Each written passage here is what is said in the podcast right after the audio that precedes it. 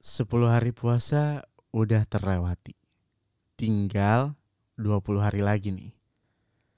Kok perasaan cepet banget ya? Jadi sadar gak sih kalau bulan Ramadan tuh sebenarnya sebentar.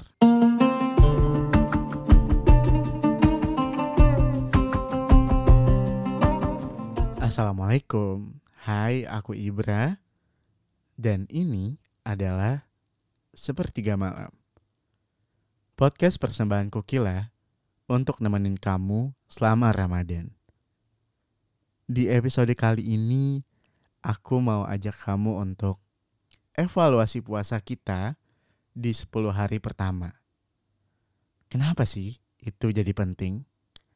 Ya karena bagaimana cara kita membuka bulan Ramadan itu akan menentukan bagaimana perjalanan kita seterusnya sampai menutup bulan Ramadan nanti.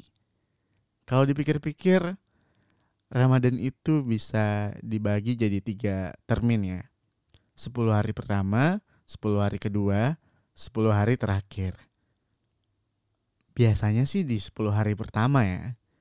Itu saat kita lagi semangat-semangatnya.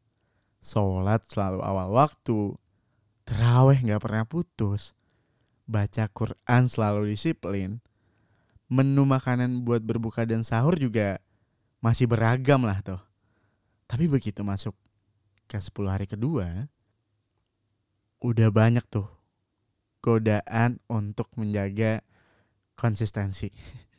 Karena udah mulai banyak acara bukber sana sini, teraweh mulai dilewatin, baca Qur'annya cuma sedikit, plus mulai kehabisan ide buat menu makanan berbuka dan sahur. Tapi aku harap itu nggak kejadian di kamu ya. Aku harap di 10 hari kedua ini kita tetap semangat sama seperti hari pertama puasa. Karena 10 hari yang kedua ini akan jadi penentu untuk kita memasuki 10 hari terakhir nanti. Di mana kamu pasti tahu dong, di 10 hari terakhir itu ada momen spesial yaitu mengejar Lailatul Qadar. Aku juga berharap di 10 hari kedua kita bisa meningkatkan kualitas dan kuantitas ibadah kita sekaligus memperbaiki apa yang masih kurang di 10 hari pertama. Um, sekarang coba deh kamu renungin hal-hal berikut ini di 10 hari pertama puasa kemarin seberapa sering sih kita sholat tepat waktu? Berapa banyak jumlah bacaan Quran kita? Berapa kali kita terawih sampai tuntas? Berapa kali kita melakukan sholat malam? Berapa banyak sedekah yang kita keluarkan? Dan seberapa produktifnya kita mengisi waktu dari pagi sampai malam. Wah, ternyata banyak ya yang harus kita renungkan. Oh iya, kamu tahu gak sih apa bedanya 10 hari pertama, kedua, dan terakhir di bulan Ramadan ya? Ternyata ada keistimewaannya masing-masing loh. Coba dengerin hadis berikut ini. Dari Abu Hurairah Rasulullah bersabda, Ramadan itu adalah bulan yang awalnya penuh dengan rahmat. Di pertengahannya penuh dengan ampunan. Dan di ujungnya pembebasan dari api neraka.